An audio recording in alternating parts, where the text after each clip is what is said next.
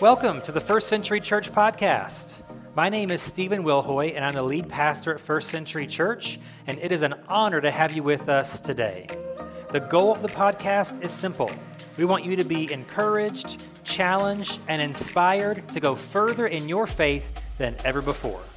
If you'd like more information about the church, you can visit our website, firstcenturykc.com. And if you happen to be in the Kansas City area anytime soon, we'd love to have you join us for one of our live gatherings to connect with you in person. Again, thanks for joining us today, and we hope that you enjoy today's message.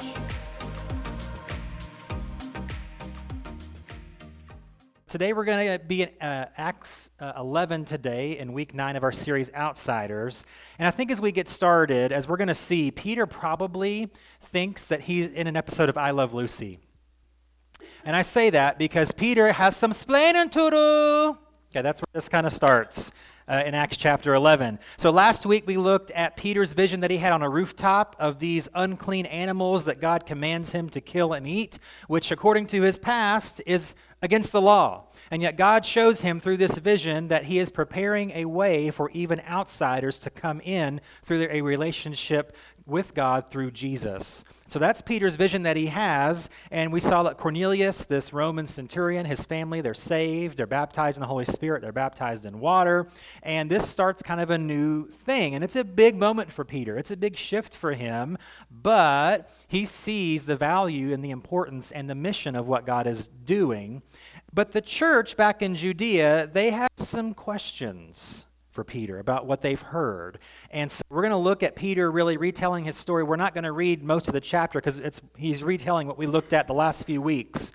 Um, so if you want this week to kind of get a, a summary of that, uh, that's great. But we're going to focus really on the end of his retelling of the story of Cornelius in Acts 11. And so we're going to look at the very end here. So let's look at Acts 11, uh, verses 15 through 17. We're going to focus on the very end, the last sentence of this portion today. But let's look at this in context. So Peter says, As I began to speak, Peter continued, the Holy Spirit fell on them just as he fell on us at the beginning. Then I thought of the Lord's words when he said, John baptized with water, but you will be baptized with the Holy Spirit. And since God gave these Gentiles the same gift he gave us when we believed in the Lord Jesus Christ, who was I to stand in God's way? That's what we're going to talk about today is standing in God's way. Obviously, if you're a follower of Jesus, you do not want to do that. Clearly, obviously, we don't want to do that. However, it is much easier to stand in God's way of what He wants to do than what we might realize, even though we don't intend to do that.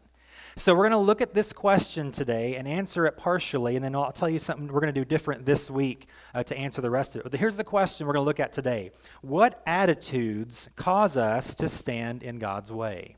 What attitudes can cause even followers of Jesus, even devoted Christians, even people that love God want to serve Him, what attitudes can cause us to stand in God's way? There are three main attitudes that, are, that we'll pull out from Acts 11. However, we're just going to look at one of them today. So here's what we're going to do it's a little bit different. So we're going to look at the first one today, and then the last two are going to, number one's going to take up the entire time, okay? But then the last two take up maybe 10, 12 minutes or so. And so what I'm going to do is do a bonus video midweek and do the other two separately. Uh, and so, so we're not here literally for like another hour. I'm gonna, I'm gonna save us that, uh, in, you know, save us that torture, and uh, just go through the first one today, and then I'll do a bonus video midweek with the last two to kind of finish up. But we're gonna focus on the first main attitude that can cause us to stand in God's way, and we see it here in Acts 11. It's pride. Pride is the main attitude, or the first one, that can cause us to stand in God's way. And we know that God's not a fan of pride.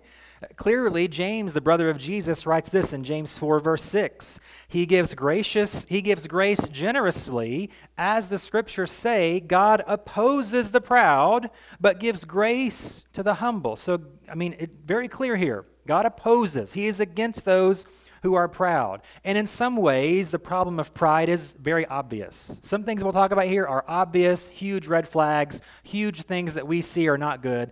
However, in some ways, pride can be sneaky and subtle. That's why even devoted followers of Jesus can fall into this trap that's a barrier to what God wants to do if we're not careful. So sometimes it's obvious, sometimes it's not, but it's always a barrier that gets in God's way of what He wants to do. We'll look at two aspects, two main aspects of pride, what we're going to cover today. And the first one is really pride in relation to God and how we view God. We can become proud even in how we view God. It seems weird, but it, it happens. And we'll look at a few examples today in the Old Testament of that. Now, on, on some level, pride is what keeps people disconnected from God in the first place. That's mainly the main thing. They may not think of it that way, but that is the main attitude that keeps people from connecting with God. They would say, Well, I don't really need God in my life. I'm fine on my own. Well, that's pride. Or I'm fine by myself and I've lived this way for so long and life's been okay. That's an attitude of pride. I don't need God.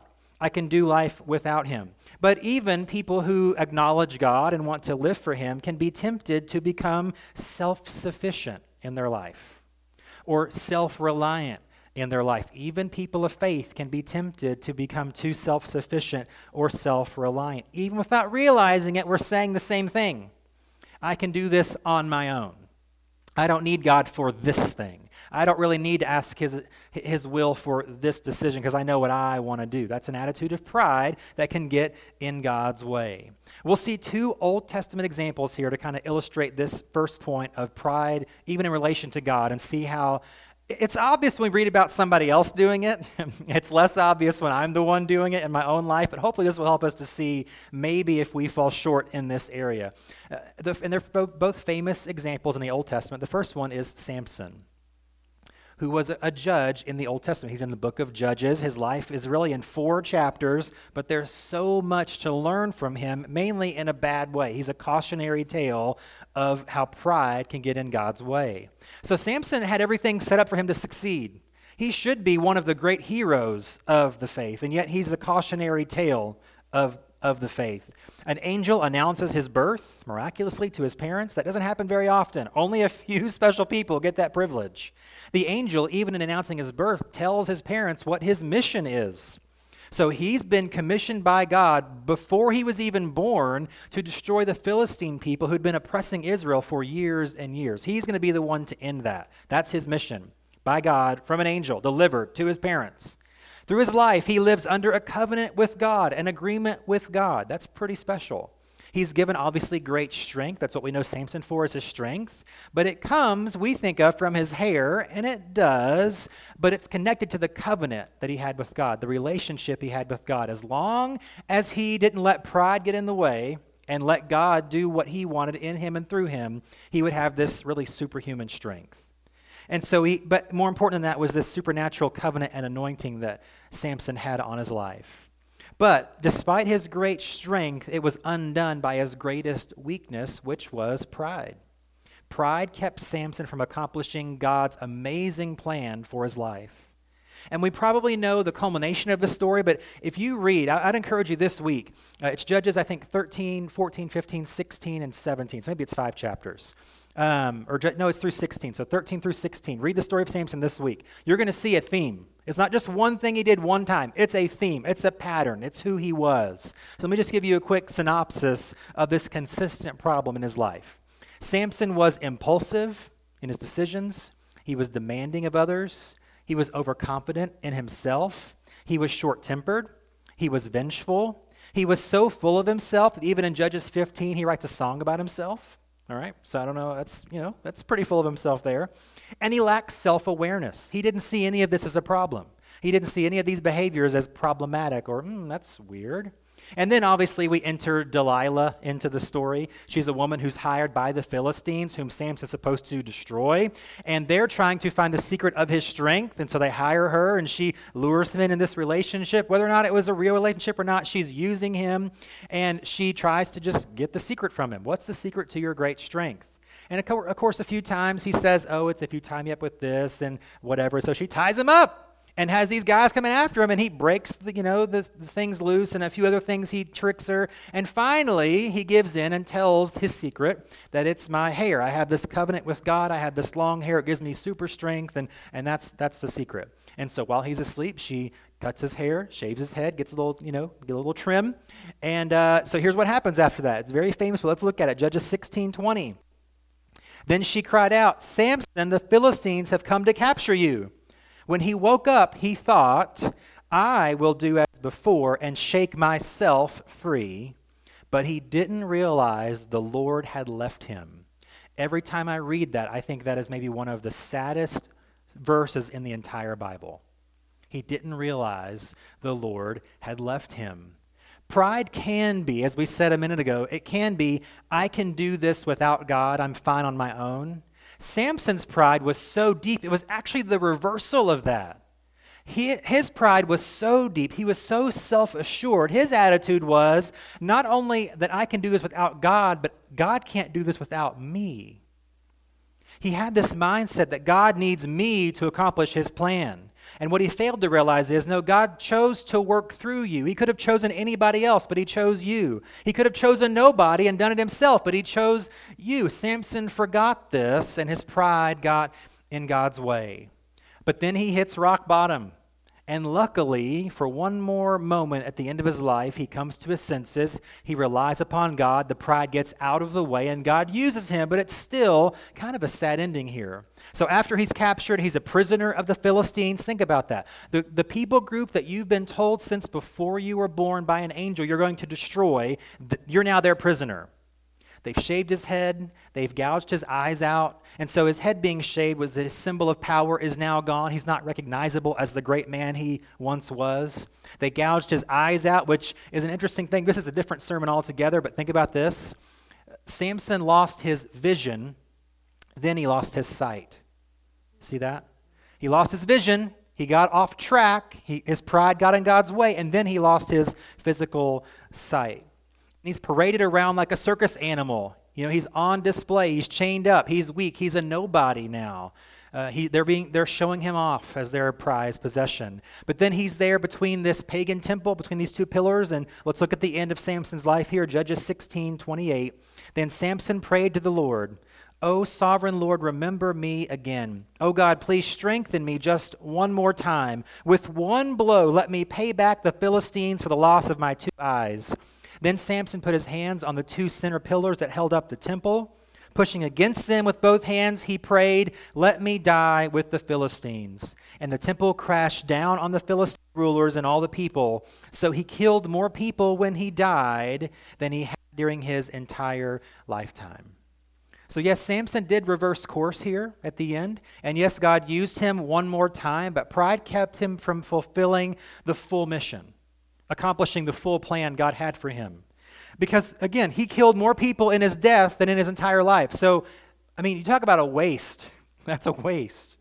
You talk about a missed opportunity. That's a missed opportunity. You talk about unrealized potential in someone. That sums it up. He had his whole life to do this, and in one moment at his death, he accomplishes more than in his whole life, which might be the second saddest statement in this entire story. Samson's pride got in God's way. And if we find that maybe we're too self reliant sometimes, we're too self sufficient sometimes, we're too self assured or self absorbed, don't wait until you're at rock bottom.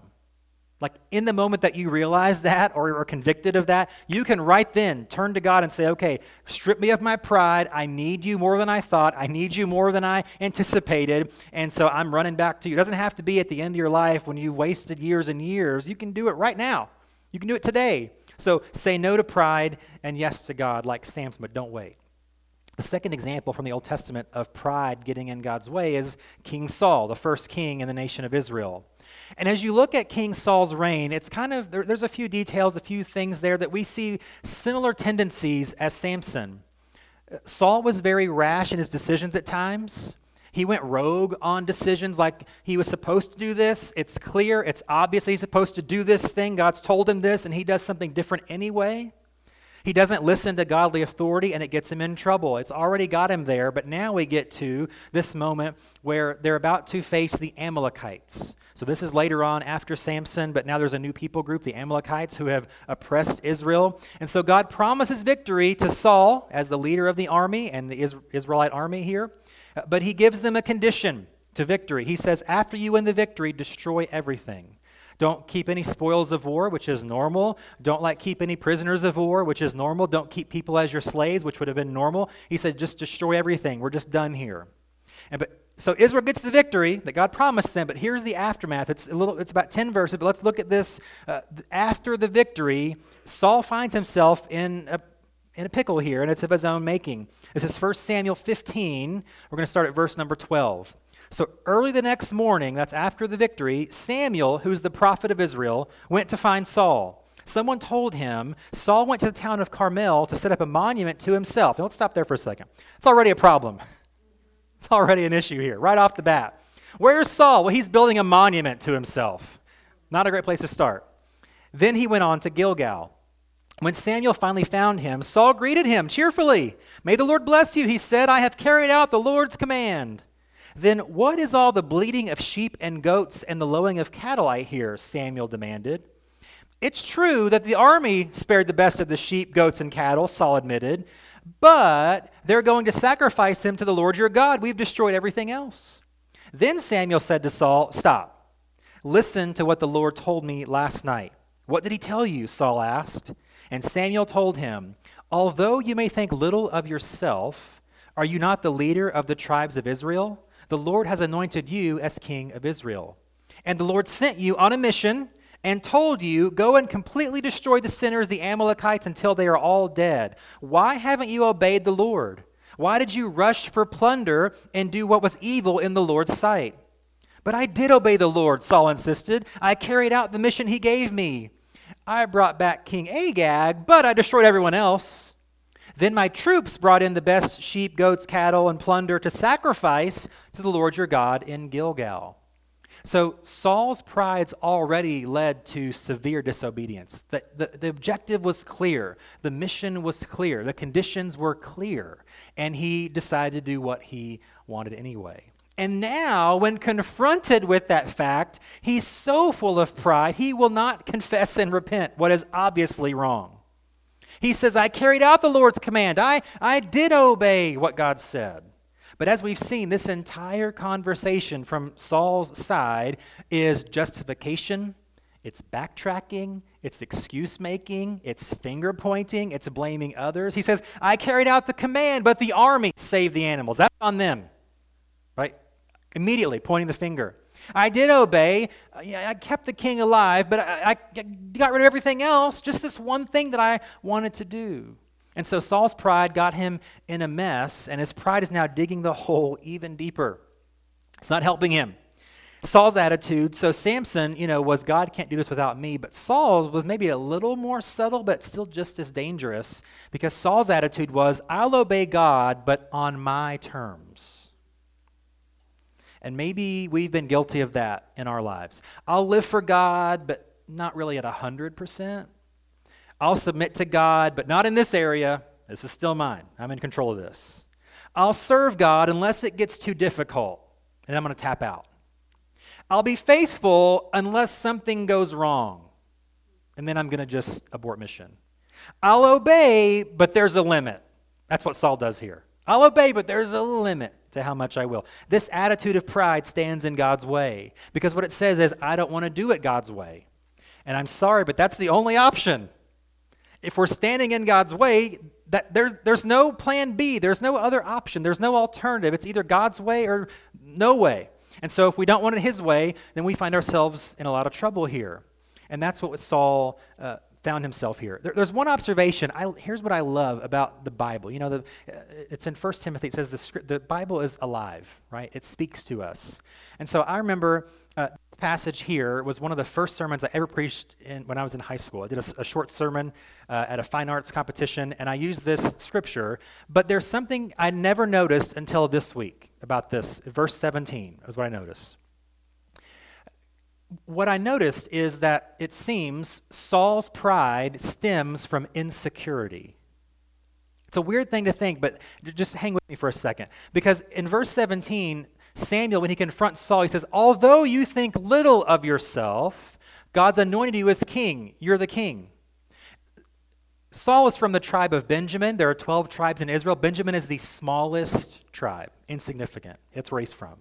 He even says when God chooses him as king, I'm from the lowest family of the smallest tribe. So Saul, even as number one, as king, he still got so much insecurity. Now, you would think, well, if he saw God's sovereignty and power and anointing to pull him up from obscurity to be the king, the first king of the nation that God chose from all the other nations, that would just make him rely totally on God. But in fact, his insecurity ran so deep, it was the opposite for him. Because his mindset became, I've got to do everything not to lose this. I know what it's like to be at the bottom. I can't go back there, but I can't really trust God to keep me here, so I got to hold on to this. And I got to do things my way. I got to make sure that I'm in control. I got to make sure that everything's how I want it, how I need it, what works best for me. So his grip tightened on this position and this power. His pride overtook him. He's got to maintain control, it's got to be on his terms and it didn't, it didn't promise him what he thought, did it? It, it didn't fulfill what the, what the promise was in his head. If I can maintain control, I'll be happy. If I can keep this power and status, I'll be okay. Unfortunately, we saw an example of this just this last week in the headlines. So, Matthew Perry, the actor from the TV show Friends, this is him in a nutshell. There, there's an uh, interview that has been going all over the internet this week where he prayed early and young, when he was a young man, struggling actor. He says he prayed to God for the first time in his life, apparently, God, please make me famous. That was his prayer. And he said three weeks later, he got the job on the show Friends money, fame, fortune. Yet the next 25 years of his life, he struggles with addiction. He spends $10 million on, on rehab.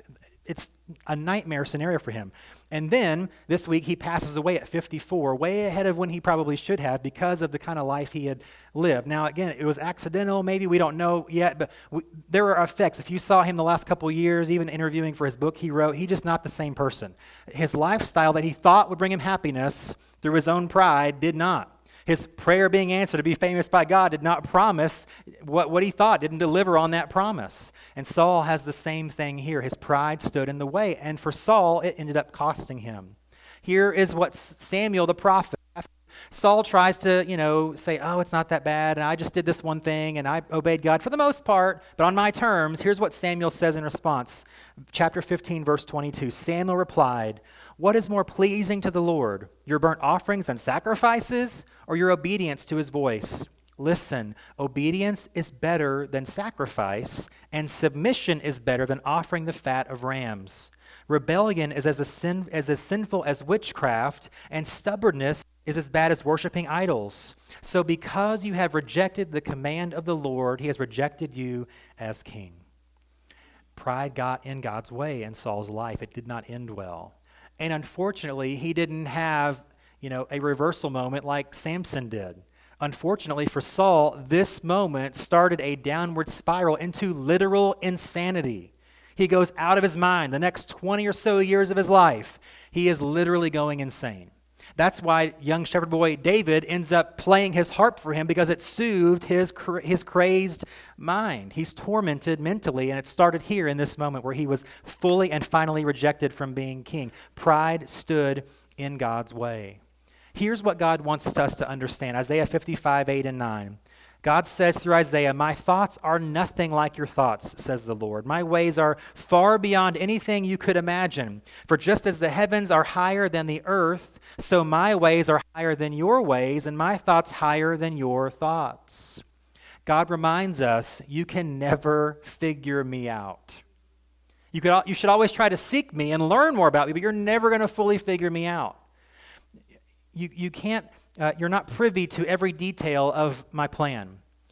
Your, your motives maybe aren't always pure, but mine are. You can't control everything, but I can. So today, God is saying, stop trying to live that way. Stop trying to maintain control that you don't even really have. It's a figment of your imagination. Stop. Stop living this prideful way and lay down your pride and submit to and follow me. Don't let pride get in God's way. The church here is in at this moment when Peter's talking to them, they're at this crossroads here. Are we going to let our way get in God's way? Are we going to say, no, you can't, you can't do it that way. It's got to be on my terms. The church is at this crossroads here, and so we have to be careful that we don't follow in the path of these men. And we'll see how it ends here in Acts 11. But then the second aspect of pride we see at the beginning of Acts 11. So this is at the end, we see kind of working its way through here, but it starts at the beginning of Acts 11, and it's why Peter is explaining himself here. So here's the second aspect of pride Acts 11, verse 1, the very top of the chapter. Soon the news reached the apostles and other believers in Judea that the Gentiles had received the word of God. But when Peter arrived back in Jerusalem, the Jewish believers criticized him. You entered the home of Gentiles and even ate with them, they said. So, as we already talked about earlier, we can have pride in our view of God. Yes, that's not good. But as we see here, we can also display pride in a spirit of criticism toward others. That's what we see here at the beginning of Acts chapter 11. And as we see at the beginning of Acts 11, many time, many times our criticism of others comes from assumptions. Because what happens here is the news of what Peter had said and done got back to them before Peter did.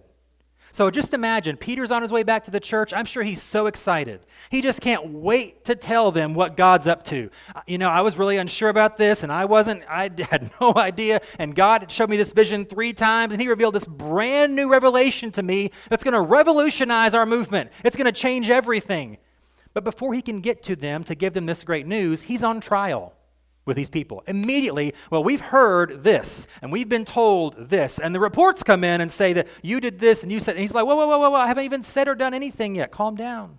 It came from assumptions. He's on trial, he's being criticized, even his integrity is called into question. This group's pride is coming through in criticism, which changes the conversation from an exciting report to now an emotional defense.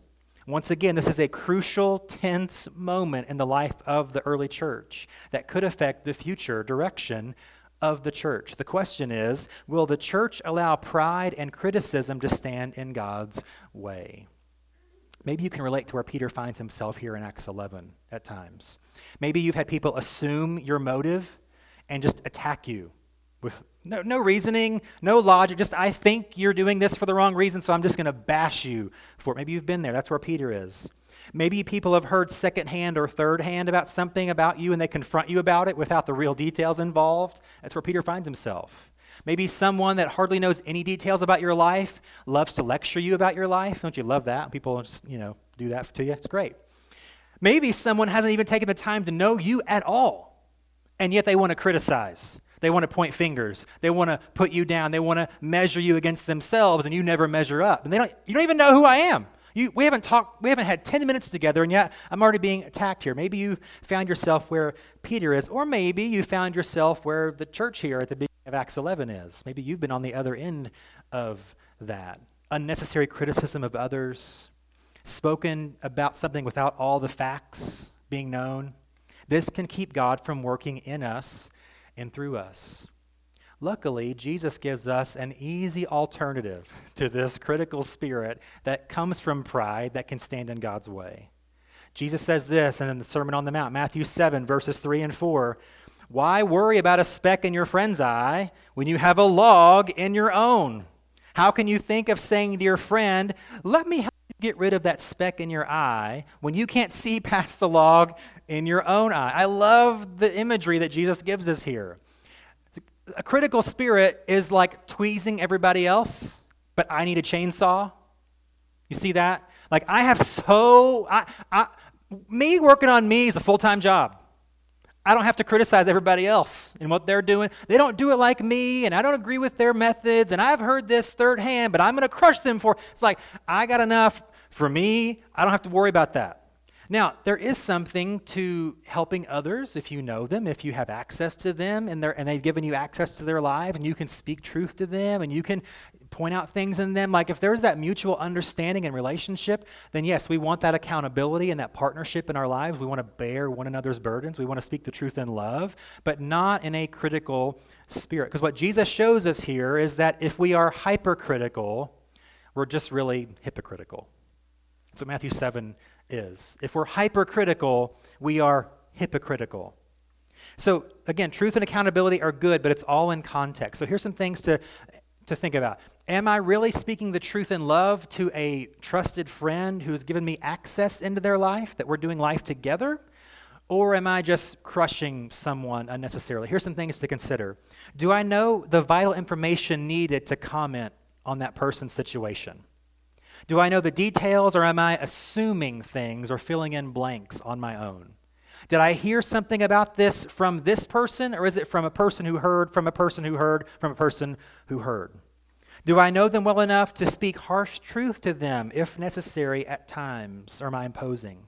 Is this really constructive criticism, or am I accusing or judging or tearing them down needlessly? Is this a mutual conversation, or is it an ambush? I'm just waiting for a vulnerable moment to pounce. Is this a real problem that I'm confronting, like a sin problem, a moral problem, a life altering negative problem? Or is it just a preference that I don't like? Or a thing that we just agree, can't, I can't agree to disagree on? Those are some things to consider. We don't want to be hypercritical because then we're hypocritical. That's what Jesus says in Matthew 7. And how we treat one another matters. There are ripple effects from those interactions. A prideful, critical spirit can spread quickly in a relationship. Uh, even in a church, this can happen, and it causes deep, long term damage. So we must be careful. Here's what Paul says in Ephesians 4 about this topic and how we speak with one another uh, in our critical nature if we have pride. So, Ephesians 4, verse 1 Therefore, I, a prisoner for serving the Lord, beg you to lead a life worthy of your calling, for you have been called by God. Always be humble and gentle. Be patient with each other, making allowance for each other's faults because of your love. Make every effort to keep yourselves united in the Spirit, binding yourselves together with peace. Then skip down to verse 29 there at the end of Ephesians 4. Don't use foul or abusive language let everything you say be good and helpful, so that your words will be an encouragement to those who hear them. Let me give some summary statements to what Paul is saying here in Ephesians 4, a, a comparison between a prideful, critical spirit and what Paul is urging us to do as believers in Jesus in Ephesians 4. A prideful, critical spirit is short with people, but Paul says, be patient with one another. A prideful, critical spirit never lets differences or disagreements go. But Paul says, make allowances for each other. We won't always see things the same way. That's okay. We sometimes have differences in how we live life, and if it's not a sin issue, that's okay. We might communicate differently or process differently. That's okay. We have to make those allowances for one another. A prideful, critical spirit is judgmental. But Paul says what we do should come from love. A prideful, critical spirit is divisive. But Paul says, make every effort to stay united in peace. A prideful, critical spirit is foul and abusive. Again, verse 29, he says, don't use foul or abusive language. It doesn't just mean don't curse. It's not what that's saying. It's deeper than that. It's, it's really way more important than that.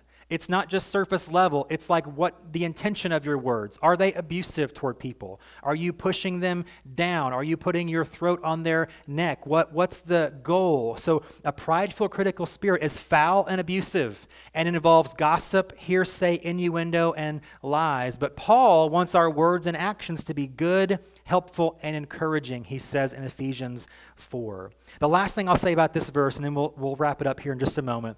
In verse 1, he says, here's what he says. Uh, I'll read verse 1 again. Uh, he says, I beg you to lead a life worthy of your calling, for you've been called by God. So, to compare these two aspects, a prideful, critical spirit is living below your calling as a follower of Jesus.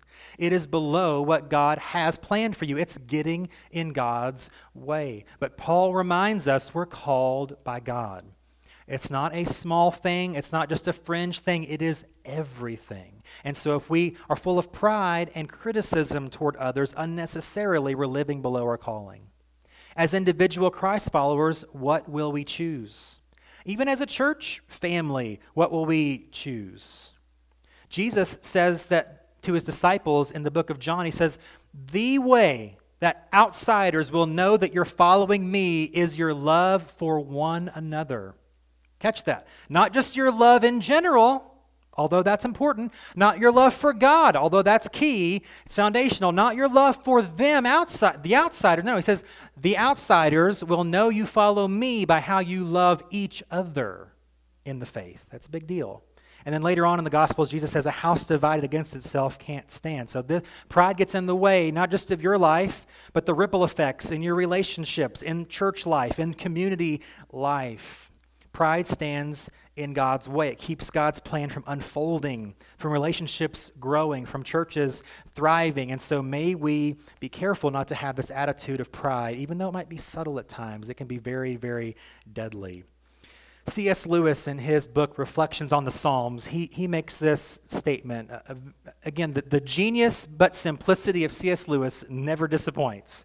He says this I had not noticed how the humblest and at the same time most balanced and capacious minds praised most, while cranks, misfits, and malcontents praised least. See, what, what he's saying here is the more pride we have in our hearts, the less we praise. But the more we praise, the less pride we're going to have. It works both ways. Because pride focuses on me, and praise focuses on God. So the more I'm focused on Him, the less I'm focused on me. Pride's going to decrease automatically.